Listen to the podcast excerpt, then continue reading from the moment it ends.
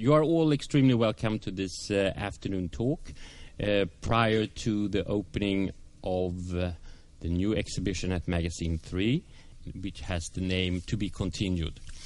And um, I, I'm extremely happy to see so many of you attending this talk, and that is the healthiest sign of, of everything, really. Um, I will be extremely brief. My name is David Neuman, and I'm the director of Magasin 3. And as you know, we are uh, approaching a celebration of 20 years of uh, exhibitions. And uh, the panel, which will be introduced by uh, Daniel Birnbaum, and uh, Daniel has uh, many functions within the art community, among them being the rector for the Städelschule in Frankfurt, which is one of the more uh, prestigious and important art academies in Europe. Uh, at the same time, uh, Daniel and I had a very long friendship. So he has, since uh, three, four years ago, also been an associate curator at Magasin 3. And his latest contribution to our exhibition program was with the uh, American, now living in America, uh, Paul Chan. He was born in, in Hong Kong, Hong Kong born. And uh, that's it. We have an enormous panel, and we have just figured out that we have only about 12 hours. So, um, and, and some of us are quite upset because it means we can talk less than an hour, each of us. But uh, I will give the word to Daniel, and uh, he will introduce uh, all of us. Thank you, David. Um, so, thanks for inviting me to this event. I'm very happy to be involved and to see the, the anniversary show 20 years of art production. The show, um, all of you, some of you no, you haven't seen it yet, but you will see it in a few hours. And um, it's uh, it's a show displays that shows almost all of the productions by Magasin 3. Magasin 3 has done so many shows, uh, and in many of the shows, there has been new works, entirely new installations or things that have only uh, well have been made especially for this venue. So that's the theme, and that will also be the theme of this uh, discussion. What does it mean to produce art for a specific place? Uh, we can think and talk about this from many perspectives. Most of the people here in the panel, in the mega panel, as I saw it was called, um, are artists, and they're all in this exhibition. There are a few people who are involved in other ways, and uh, um, maybe I start just introducing everyone um, very briefly. David Neuman is the director of Magasin 3. Tessa Praun is one of the curators here. Uh, Amy Baker Sandback, uh, her uh, late husband, Fred Sandback, had a wonderful show here. She's an art person. She can compare this institution to many others, for instance, to the Dia Art Foundation in New York. That will be an interesting contribution, maybe. The, uh, uh, Richard Julin is one of the curators here. Nahum Tevet is a very important artist from Tel Aviv who had a show here, um, or he was in the show um, painting in the extended field that's almost 10 years ago. Beautiful installation. You will see it af afterwards. Uh, Sarit Shapira is a curator also from Tel Aviv. She's one of the associate curators here of this institution and has been involved with, several, several things. Matts Leiderstam, you all know, important Swedish artist. Katharina Grosse, an artist uh, from Germany, Ber Berlin based, no? Um, we have Fabrice uh, Gygi from Geneva uh, Matti Kallionen, an artist who I remember from Konstfack, who has now uh, the, the, only piece that you've all seen, uh, that you saw already approaching the institution here, a new, very special project that I'm sure we will hear about. Lars Nilsson, artist now based here in Stockholm, used to be in Malmö and London for many years, um, and he had a big solo show some years ago, and there's a, one of the pieces is in here. And um, Ernesto Neto, who had this, uh, when was that? Uh, about five years ago, maybe? Seven years already. Time is quick. Incredibly ambitious project here at Magasin 3, and you will see parts of this downstairs. This panel, of course, is much too big, uh, uh, meaning that it will be uh, not a discussion in the sense that we can, uh, you know, go into depth maybe in, into every artist's work. It will rather be about this this theme, and maybe people there will be contributions from many different perspectives. I thought that I would say, of course, we're more people in the in the panel than in the audience, but that turned out not to be the case because there's uh, many people here, and I hope that you can all hear us. My interest in, in, in Magasin Three, and in, uh, and I think what one can say in many very general terms, what makes Magasin 3 very special, not only for us here in Stockholm, but in an international perspective, is that it emphasizes production. That in almost every show there are new works.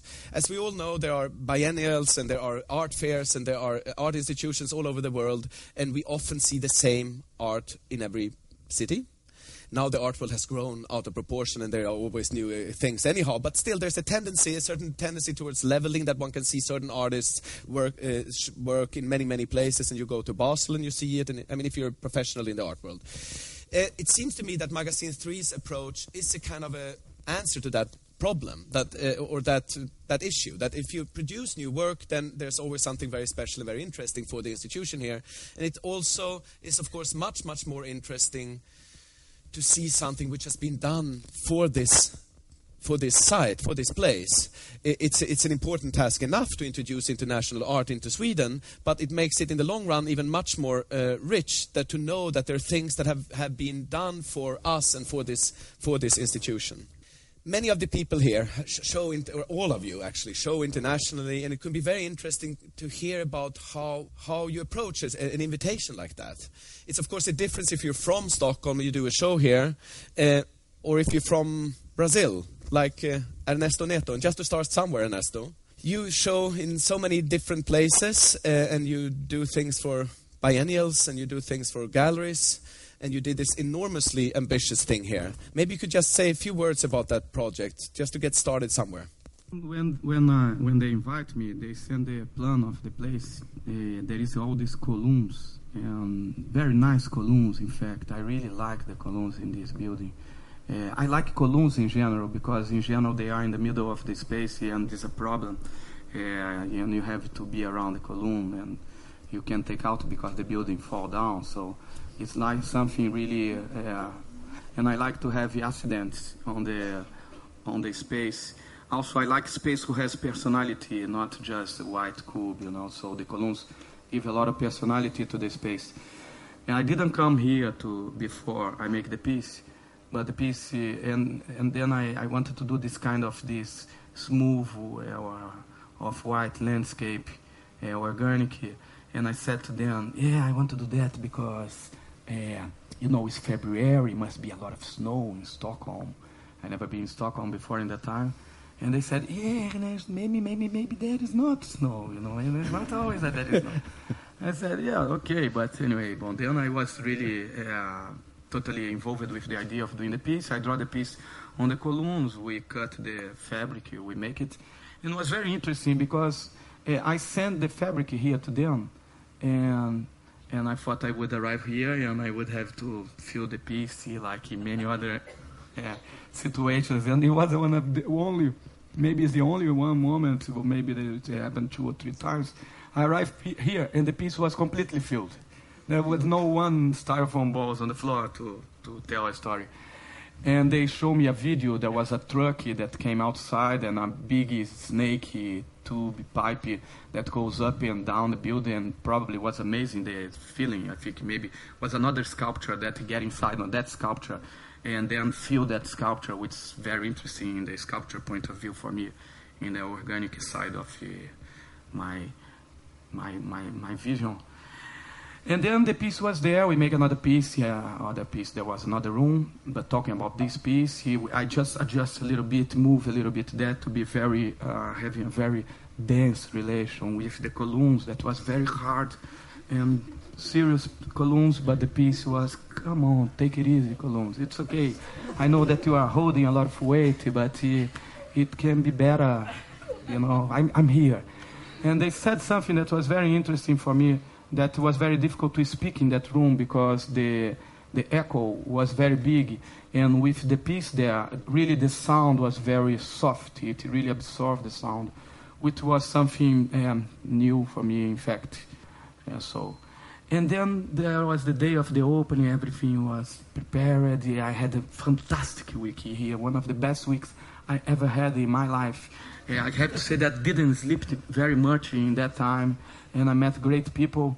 And uh, the day of the opening, it was soft snow, some frozen lakes, but the day of the opening began to, to snow, snow, snow, big flocks. And then during the open night, there was snow like this high or something like that. Everything was covered in white. Oh, I said, okay, thanks. Nice. well done. Yeah, uh, yeah Magasin 3 is great. Magasin 3 can arrange a lot of things, obviously. Uh, Ernesto does art, and I don't want to generalize, but that works in the sense that it can really react to local situations. In, in, there, there's art where one doesn't expect that. Say, traditionally, I would say that a painter paints and the canvas is transported somewhere and it's shown and, and it gets a different meaning. it depends on the uh, uh, context, but the piece one would think is fixed. That is not always the case. Maybe Katharina, you can say a thing, a few things about that. I mean, you there's a piece that you will all see which is actually a, a painting in the more traditional sense, but you do painterly projects that are very maybe not site specific, but they're very dependent on, on, the architecture, no? Or how do you see that, an invitation to a place and how, how, how you do something specific for an institution like this? I'm letting coincide um, systems that exclude each, each other normally. And I think that's one of the features that painting really can do, that you can have happen a lot of different system on one plane and it is actually fused. So things that um, different time levels, different um, levels of um, speed, of um, space, space, different space levels can all be fused on one field in painting. And I think this is an amazing feature that can be exploited. And to make that even more um, uh, strong and uh, kind of um, blow it up, this kind of experience, I love to work in space because spatial um, systems completely uh, contradict painterly systems. And this is why I started to actually um, display my work, my painterly work, right away on um, sculptural surface, whatever it is. It can be architectural, it can be um, objects, it can be little things I found, it can be things that I bring into the space. So um, after a little while, I started to not only paint on walls or windows or on the floor, but also insert things into the show. It can be my own work, it can be um, empty canvases that I bring. It can be studio work that I start to paint over again. And actually, here in, in uh, Magasin 3, I um, encountered a situation that I painted on the walls, uh, on the dark walls of the previous show, because the previous show was um, a drawing show, and it was really uh, there was a dark blue on the walls, and I decided to we decided to leave it like this, and I would just kind of go from the negative to the positive to kind of paint inside out. So that was a completely new way of um, doing the work, and also. Um, I introduced for the first time um, found objects that I had never done before. I had painted my sleeping room at home to um, do something very small and something that is not public. And also, I wanted to know what it's like to paint my own possessions. So I did this at home, and then I thought, okay, I need um, something very detailed here in Magasin 3 space because it's big, and you walk into the space, and everything is like um, visible at one glance. So I wanted something small where you would go to and wanted to investigate what it was. So we had this design bed here, and um, for many reasons, it was a great experience to do this here. And um, so, on the one hand, you have this um, kind of conceptual idea about painting and all the different um, structures that can be fused, but on the other hand, this system is then being confronted with a specific situation that kind of gives you new detailed information on your work that you can then use in the next show. So, this is why I find it really, really exciting um, apart from my conceptual take on painting, that um, you do something in a specific moment for a specific time span in a specific volume, and yeah, that's Thanks. what I could say. Nahum once invited me to Tel Aviv. I've only been there once, and um, Nahum is, a, is, an artist, but also a very important teacher. Uh, uh, I saw the piece here many years ago, and then I came to Tel Aviv, and I saw that the piece was Tel Aviv or at least it's very, very linked to Tel Aviv. Maybe I exaggerate, but at least for me, it was a new, a, a new understanding of the piece. Do you transport your own city wherever you go? Is that how one should understand the work? not really. No, No, but is there, I mean, I don't know if there's a, as close a relationship to the architecture, the, the Bauhaus architecture of Tel Aviv. For you who haven't been there, the city is bu- built by second generation Bauhaus people, more or less. And, and it's um, um, lesser known Eric Mendelsohn Yeah. uh, uh, architecture all over the place. And, and I just have this. This is true, but the truth is that I actually came from a kibbutz, and the architecture in the kibbutz is a real Bauhaus stuff. I mean, all the rooms and the and the objects are very sim- simple and functional and low price. So it's sort of modernism, you know, because of necessity, and maybe also ideologically, because there are many very good architects working on the, on on that landscape on, on the kibbutz. Uh, and then I'm in Tel Aviv, and Tel Aviv is also the same stuff, same kind of architecture.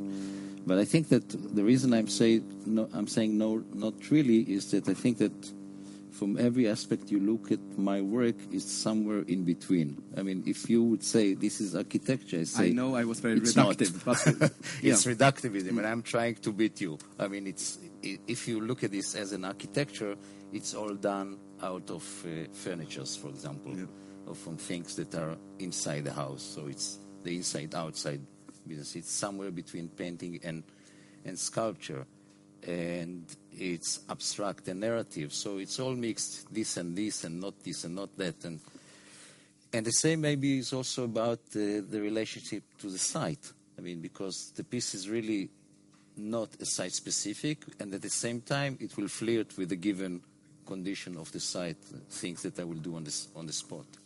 So it's only a little bit of Tel Aviv. yeah. I, I think that the, the, the relationship between the international or even the global and the local is one of the key themes of that is discussed in every big show and every biennial and it's always very important that to stress local features because otherwise it seems like some sort of corporate globalism that's happening in the art world and we, we do see those tendencies everywhere and that's why it's very interesting to think about what, what it is to do something for a special place that relates to some local tradition or local situation.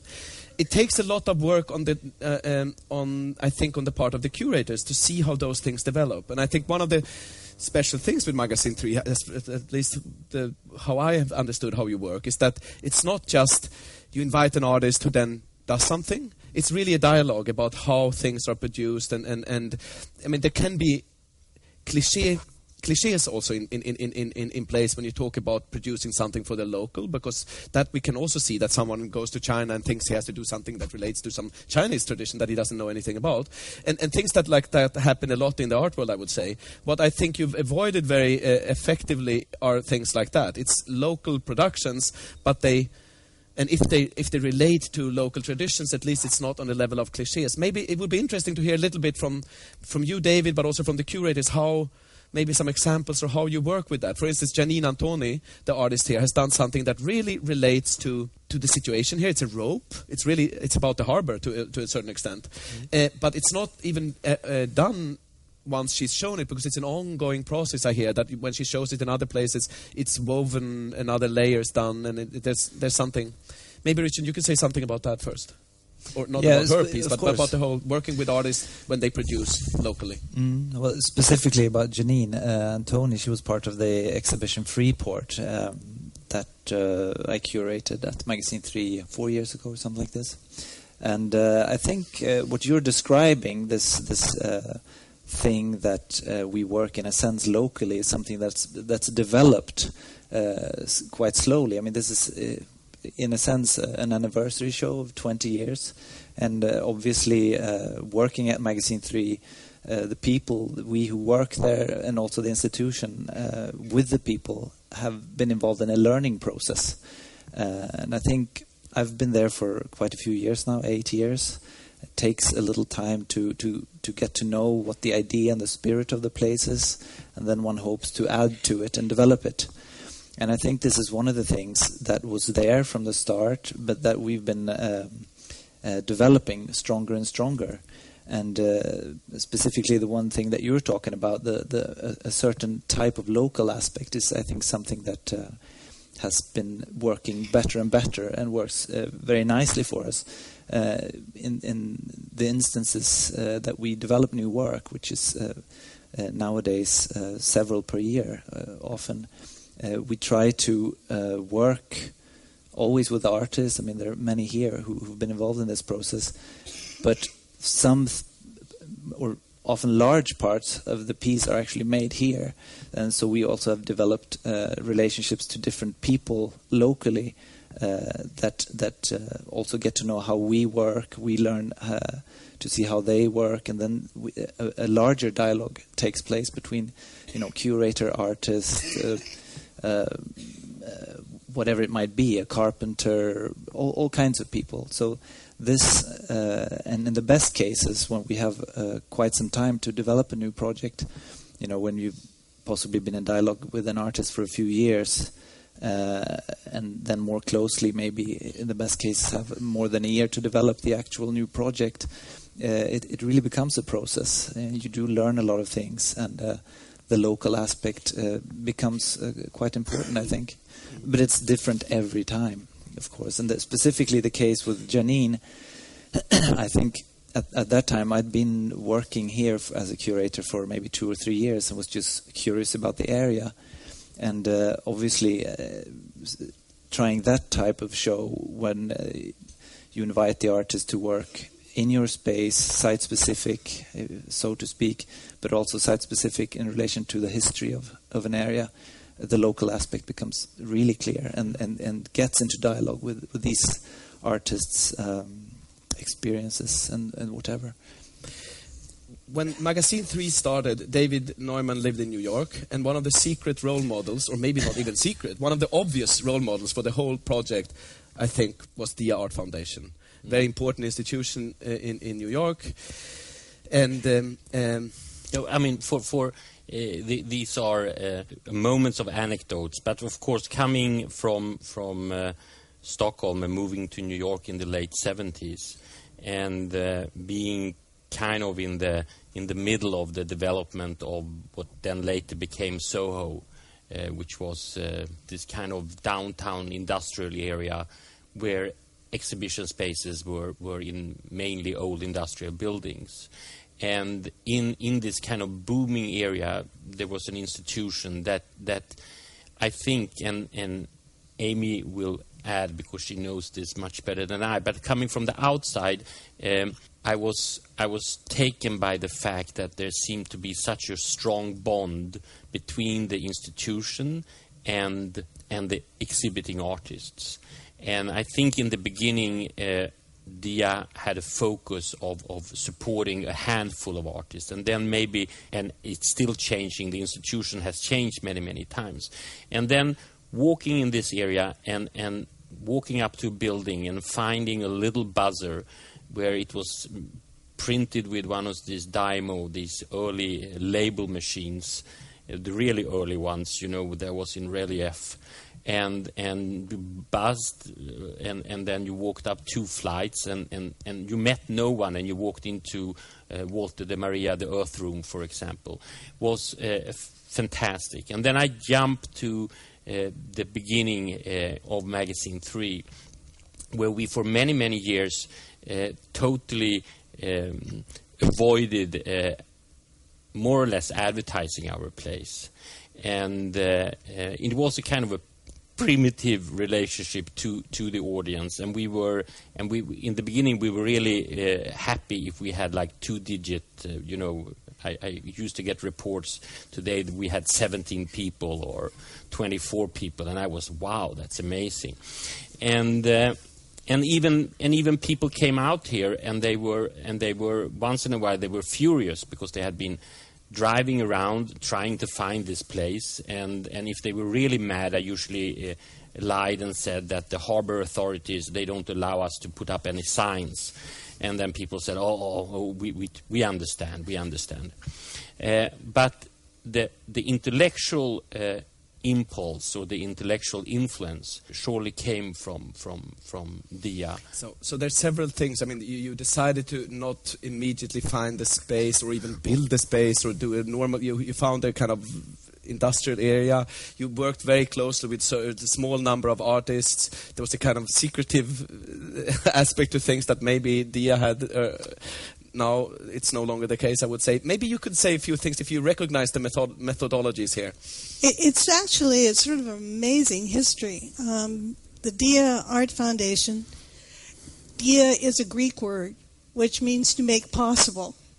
And the idea of the project uh, that a German, Heiner Friedrich, started was to allow certain ridiculous artists to make outrageous pieces that would be permanent and that one could see year after year, like the Earth Room, which is basically, as David described, on the second floor of a residential loft building, and it still has a small buzzer.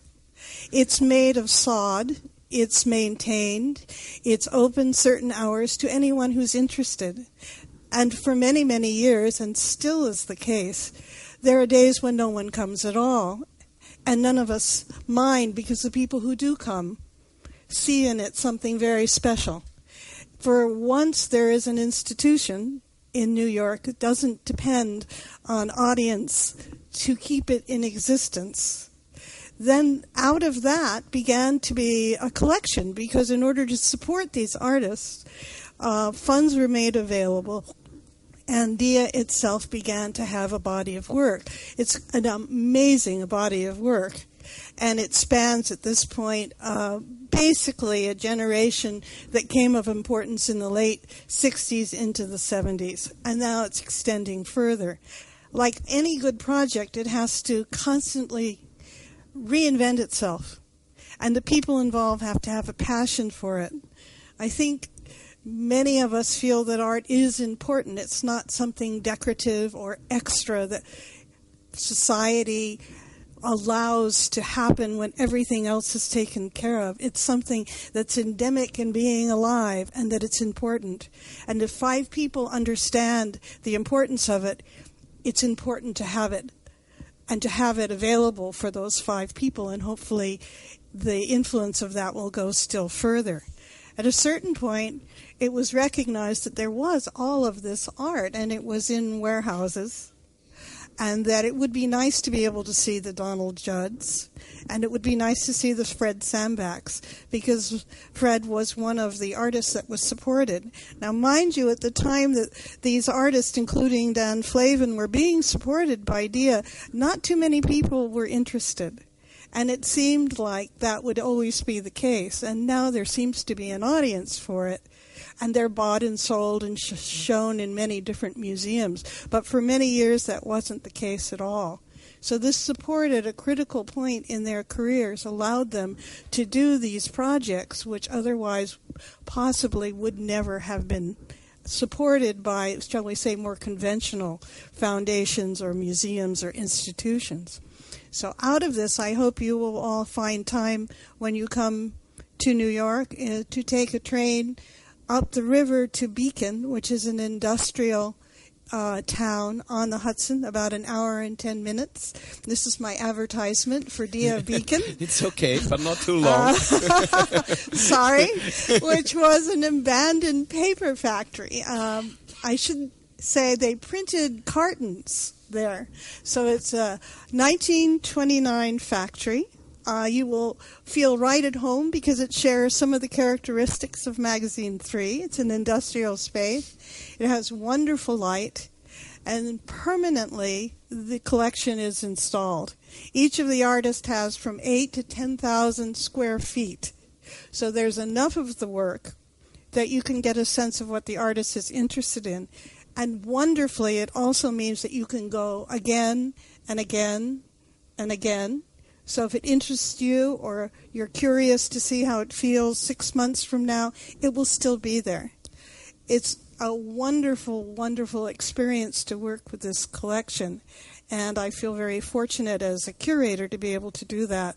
And I feel very fortunate for Fred Sandback that he was part of the project. Thanks. I think it's very hard to measure the success of a cultural institution.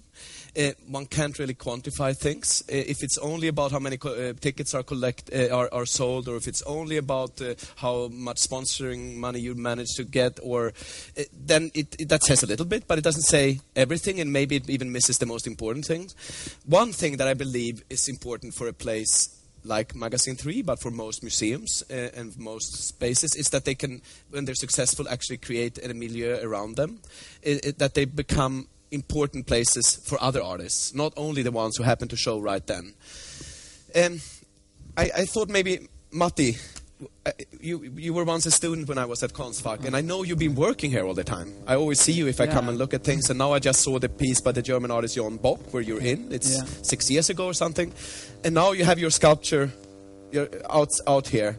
Yeah. Um, has Magasin Three been almost like an education for you? Yeah, in some ways, uh, definitely. It's uh, the, the the things that you pick up when you work, especially I would say as an assistant, uh, helping to build shows and stuff, is uh, stuff that you don't learn at school so much, uh, or not at all.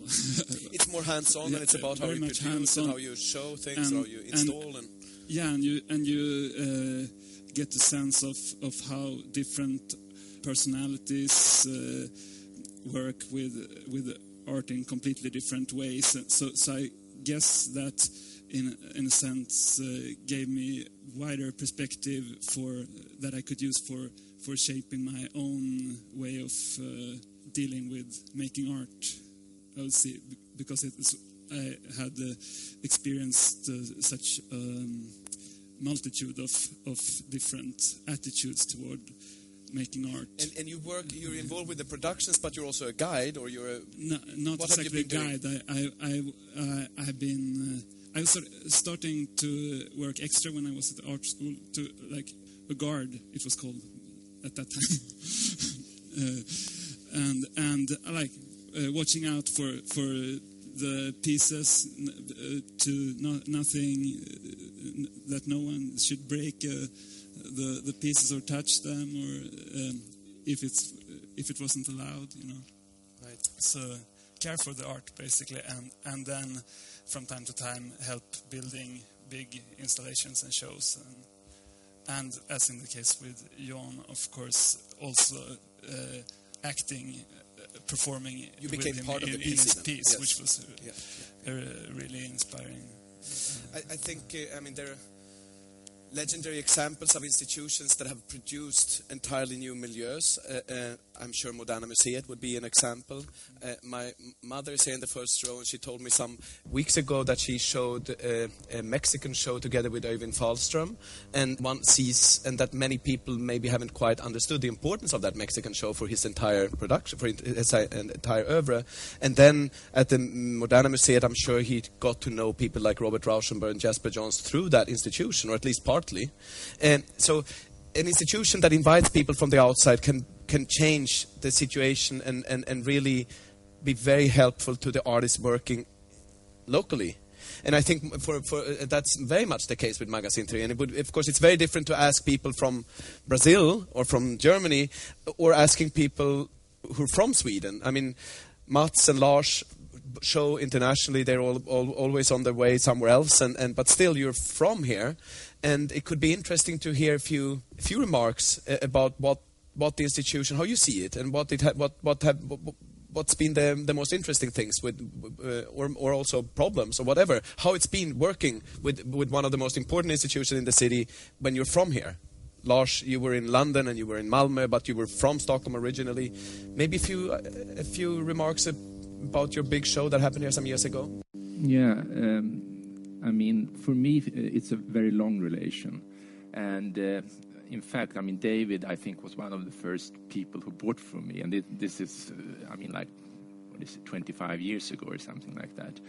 Uh, I think that one of the things, of course, which is special with Magasin 3 is that it's uh, a private run place and you can do what you want. And uh, there is no one telling you what, what should be, I mean, what is proper or not, which means that you can collect and you can follow artists on a long-term basis in a way which might be I think, hard for, for a state institution or something like that. And I know that both Matts and me, we, we are happy to have been uh, followed by these institutions. Uh, we by, by, by, Magasin Three. I mean, we've been supported. Uh, they have bought our pieces for for over ten years. I mean, in a, in a bigger extent than when you bought the first small things 25 years ago. And uh, when I did my exhibition here uh, that was actually a kind of an amazing thing to be able to do. Uh, as you know, I mean, it's we don't really choose how we work. I mean, we just have to do certain things. And I found that my my oeuvre is a bit sort of how should I say? It's not easy to show because it's there are there are tableaus uh, that I made for for an extended period and. Uh, um, they're very how should I say defined in their in their in what they want to address. And what I had a possibility to do here when we did this big show, because it was the whole Magasin Three, and that's quite much place, was that I could actually link these different tableaus together. And I found the, then the possibility to actually, I, I felt like I had been, you know, publishing chapters of, of a novel, and then suddenly the whole novel was there. It was able to read and see how things were connected, because basically the, the pieces refers to to each other. So what we did on Magasin Three, that we created actually out of uh, some, I don't actually I don't know the number, but maybe 10, 10 big installations. We made one mega installation, and. Uh, um, I had problems with, it, with, with, the columns because uh, I, I, there was very much sort of a mag Magasin Three um, ambience, which I wanted to build away, and we did. I mean, we built like hell. I mean, we actually re-architectured the whole, the whole, the whole Magasin Three, uh, which also was an amazing thing to be able to do. It's, I, I think it's, and I thought about it. I mean, we usually there are boundaries what we can do when when we have the possibility to show. I mean, there are ec- economical restraints, there are uh, spatial and and other things that that that we have to relate to, and we do. That's the only way it could be done. But for this, for once, there was no boundaries. Is that the case? There are no amazing. economical restraints. That's very good to know. I'm just curious. Yeah, yeah. of course, there are, uh, and uh, there always are. But but uh, being a, a, facilitator or a, or a curator uh, and having relationships that goes back for so many years, it's uh, I won't say it's like saying no to a child, but it's it's it's it's not easy to because. Uh, but it takes a lot of discipline. Tessa, how do you do that when someone wants to build something that is totally un? Uh, you you, for, you, for, you forward the person to the David. Yeah, yeah. yeah. So what's an example of something that wasn't realized? Um, no, I, I, I, don't think I can I can give any examples, but I can say that that with certain exhibitions, like for example um, a show that we did with Chris Burden, uh, a couple of years ago. And we and have he likes destroying institutions entirely, no? Yes, or at least hinting yeah. at such possibilities. And we are actually we are going back to this with the columns because Ernesto talked about it and Lars talked about it. And and the first time he came to Sweden to to look at the space, he immediately um, said, um, "I wonder how many." columns I could take out before the building would collapse. and then I said, Chris, uh, that's not a possibility. So I guess that's a that's limitation. an example. Yeah. Absolutely. But I, what I wanted to say that when we were uh, a young place, not even an institution, we, we were an idea and we had the space and we were creating very wonderful exhibitions. I think at the time we had to had another approach to create uh, new projects. And for example, when it came to the situation with Chris Burden, where he did uh, the bridges, and that was a project which he has been working on for many, many, many years now. I had uh, an interest in his oeuvre, and we acquired 10 years prior to starting working with Chris, we acquired one of his uh, key works, which is called the B car, which we exhibited at the time when we had the Chris show. And I think at that time it was kind of a, a key into uh, getting to know him and getting to know how he works, and also starting a dialogue that took about three or four years uh, in realizing uh, the bridges. So it's and, and, and that is today uh, slightly a different situation because uh, sometimes, if we are lucky, our reputation is, is ahead of us, and, and, and we don't need to, to have this lengthy uh, uh, way of, of approaching an artist. And we can go basically and, and discuss a project, which, from, from the artist's point of view and from our point of view, is usually scheduled two to four years ahead in time.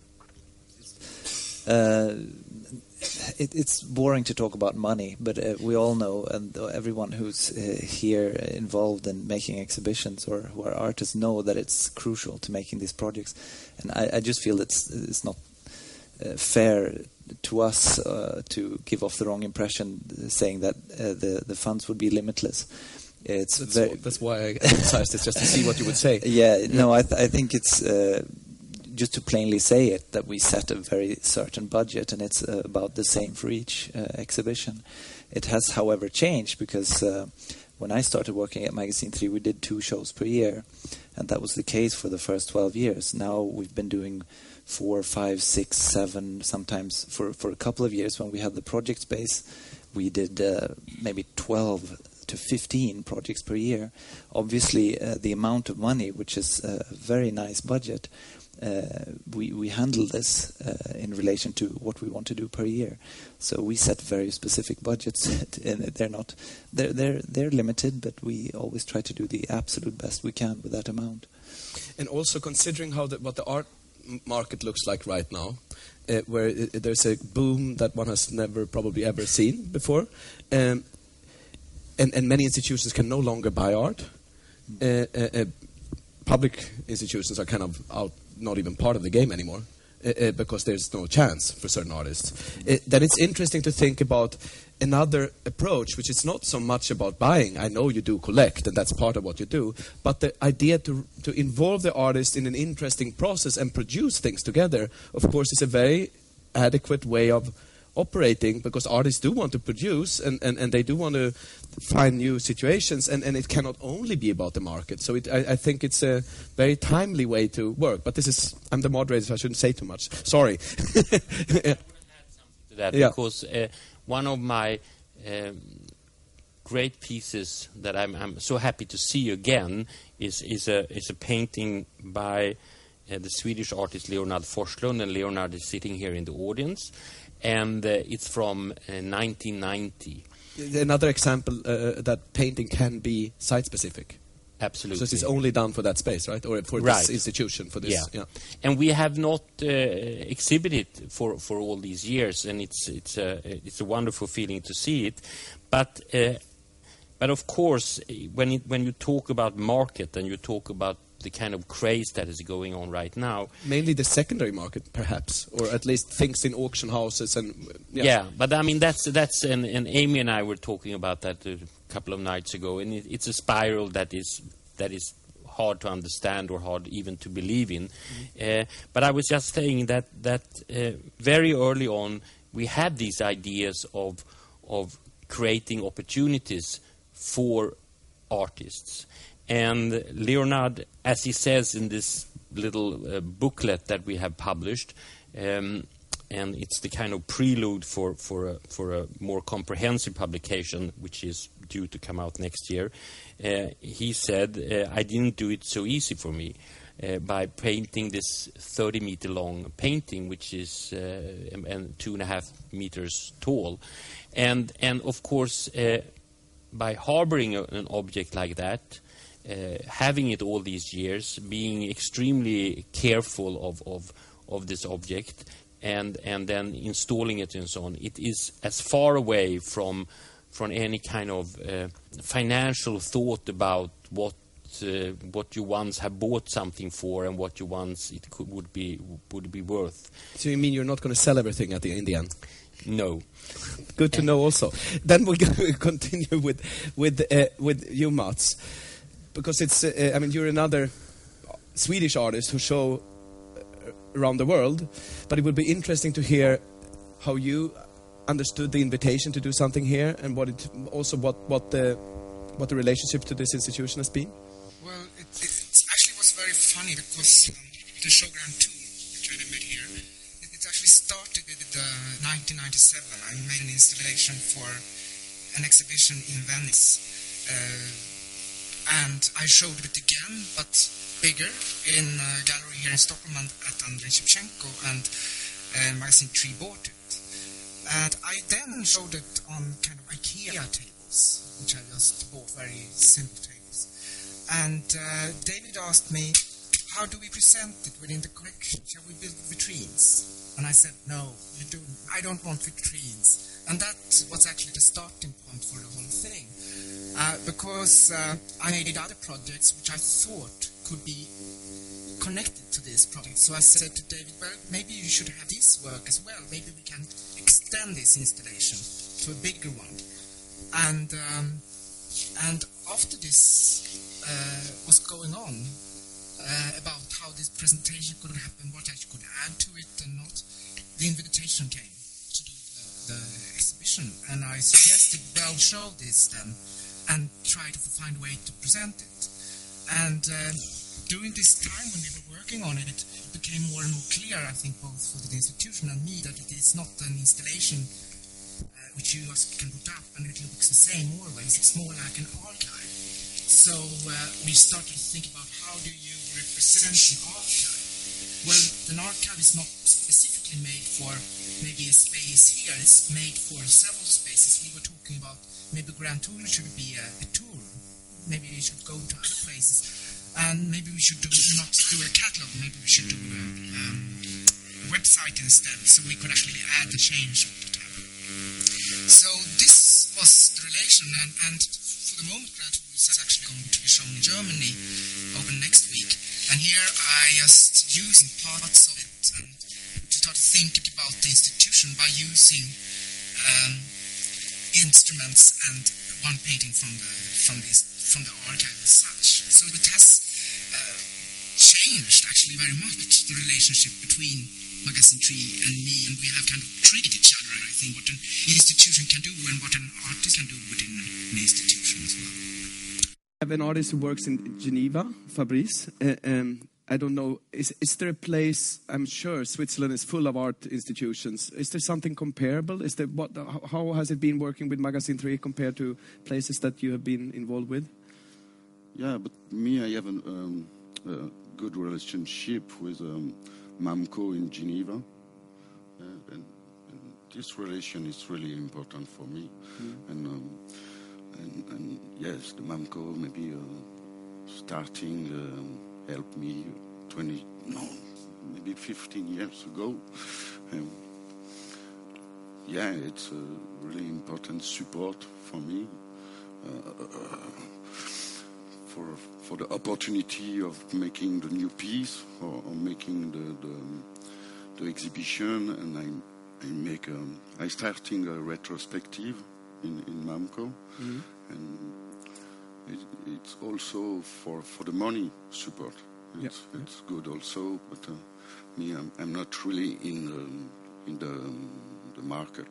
Yeah. So when you were invited to do something here, you saw it, of course, as an opportunity to produce something, I, I guess. Did you think uh, uh, about it in terms of something that has to be very special because it's here, or was it a possibility like any other to, to produce a new piece? I think for me it's another process, but uh, the, the, the, relation with the Magasin Three, starting uh, with the idea of, of the, um, the retrospective uh, show. And, and I have a, a, lot of old pieces, and after talk uh, with uh, Richard and, um, and David, I have the possibility to make a new piece. For me, it's in the process, in my work, and the, the possibility of make the, the piece a chèvre and aquarium is for me a special point for um, this part of my work. And after, I, I, think you, you have the, the context influence your your your choice, and it's possible the the, the relation with the arbor, and I make the shave like like um, docker for hanging something, yeah. and and the water you have a special relation with the water in uh, Sweden, in Sweden with uh, skating and the possibility of you fall in the water. Yeah. so it was thought in very local terms also. Yeah. Or in very specific terms, let's say. And, and me, I, I like also um, the feeling I, I, make an exhibition in the custom. yeah. Or, or like between the on the border between yeah. nations, or in yeah. a, a, zone which is not even part yeah. of any. But it's a part of my work. Yeah. And, um, I think many people who have done things here have ha had some sort of interest in this that it's a, a, place in between. I mean, of course, it's in Stockholm. It's just seven minutes to the central part of the city, but it's the harbor, and people leave here for Estonia and they leave here for other places, and it's also a very special atmosphere here with the people outside here waiting for the boat, for instance. Um, Sarit, you Sarit is one of the most influential and and and, and uh, uh, knowledgeable uh, uh, uh curators and writers from from Israel, and you've been involved with the with the museum in Jerusalem. It would be very interesting to hear something about how you see. I mean, since you know this institution and you're even linked to it now, how, how you see the specificity of the place and the possibilities. Is there some? Is there a place yeah. in, in Israel that is comparable, for instance? Uh, I think no. It's. I think it's a, a, good question, especially in what had just been said now, and historically wise, um, regarding the sort of correlation between the Dia and Magasin Three. Uh, I'll, explain immediately what, I'm, what, I'm, what just I referred to. No, there isn't such a place in Israel as Magasin Three. And just to say good things and um, not bad things, I would say that after starting working, after knowing David for a while, and then asking by him to be part, to be honored to be part of the associated curator of Magasin Three, I realized how much do we miss a place like this, and in broadly speaking, a place that will really will have sincere and meaningful and a warm relationship with the art community. I know that it's very simple; it's a very simplistic definition, but I think it's um, it really it it it means so much. It changed so much for what an art scene could produce, and what artworks could have could mean for the for the more for a more extended uh, social and cultural uh, infrastructure of society. And being, as you said, part of a mu- being a museum member and then leaving the museum and when working with them partially and working with other places, and especially Magasin Three, I realized that we really need a place like Magasin Three in Tel Aviv. And actually, for the moment, you know, we are going to establish a new place, as you, David, took Dia sort of your model with. You probably know we took Magasin Three. What is it? What is it going to be called? It's a, no, I don't want to promote. It's going to. It's a momentary name, and probably it's, it's R69, and uh, it will be also a private sort of private Kunsthalle. And David, we just met uh, David, uh, the, the, the, the generous guy that is going to sponsor and to assist the establishment of this place we met him and me. We met David a few weeks ago in London, and David, uh, what would I say, persuaded him or convinced him that it should be out of the commercial market and it should be for the art. And the, he even threatened him that if he will do so, the virus of art will penetrate his mental and psychic body, and it, it, really, you know, it's and then you know, and um, but definitely Magasin Three is a model for us, and uh, so that's a. That's interesting here. it's a kind of what we call it in mathematics concatenation, like you know, from the dia to Magasin and to us. Yeah. So the general idea with this little panel, which turned out not to be so little, uh, was just to use the, the opportunity that all of these artists were here at the same time. Um, it's the opening of the show, and I guess in the in the end, the show is the most important thing. But it's always interesting to actually see the artist and to listen to the artist because art is not just an abstract thing you read about in newspapers. It's about human beings who produce things, and uh, that is you know the general idea. I think many of the things that were said here will become a little bit more will well add, there will be a dimension added when you see the pieces. Many of you know or remember them vaguely from shows, but uh, when you now walk through the, the show, you will maybe take another look at who did what, and you can try to remember this discussion. Uh, we don't want to push this discussion too far. It's uh, um, it's a little bit small and it's getting hot. Maybe, David, a last question. When you started this 20 years ago and you probably didn't quite know what you were doing, or at least it wasn't clear where, you, where, where it was going to head, do you think that it has become what you thought it was going to become? Or how would you, how would you react to such a uh, suggestion that you just implemented a plan and it, and it worked? Well, um, I think it has, of course, become more than I would ever have dreamt about. And uh, when when we were planning, and I'm saying planning because all great efforts are are are uh, a lot of people involved. And uh, the chairman of Magasin 3, Robert Weil, he has been uh, tremendously uh, important for this. Uh, and not only with creating the means and his um, support. I think that the most fascinating aspect of, of working and creating exhibitions is actually with the intellectual property.